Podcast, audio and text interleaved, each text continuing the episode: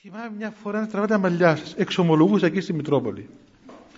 Σε μια στιγμή ακούω μια φασαρία. Είχε γάμος. Εντάξει, εγώ εκεί ένα, το, αυτό το δωματιάκι που εξομολόγω, εκεί μια γωνιά της εκκλησίας. Ανοίγω τι γίνεται. Λέει μου ο πάτερ που ήταν εκεί, μου λέει: Ξέρεις, ήρθαν εδώ οι, οι γονείς της νύφης και θέλουν να φύγουν οι άνθρωποι από εδώ που περιμένουν για εξομολόγηση. Καλά και μου, γιατί να μου να φύγουν, δεν πειράσουμε τους τους κόσμους στην εκκλησία.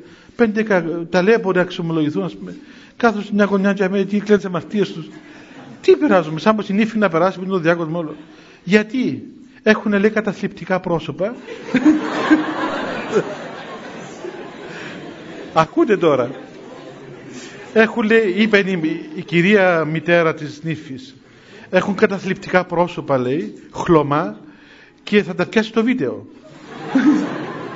και έπρεπε να τα πιάσει το βίντεο. Ε, τέτοια πεθερά να σου τύχει πράγματι δηλαδή όσες κατάρες έχεις πάνω σου τις βρίσκεις μπροστά σου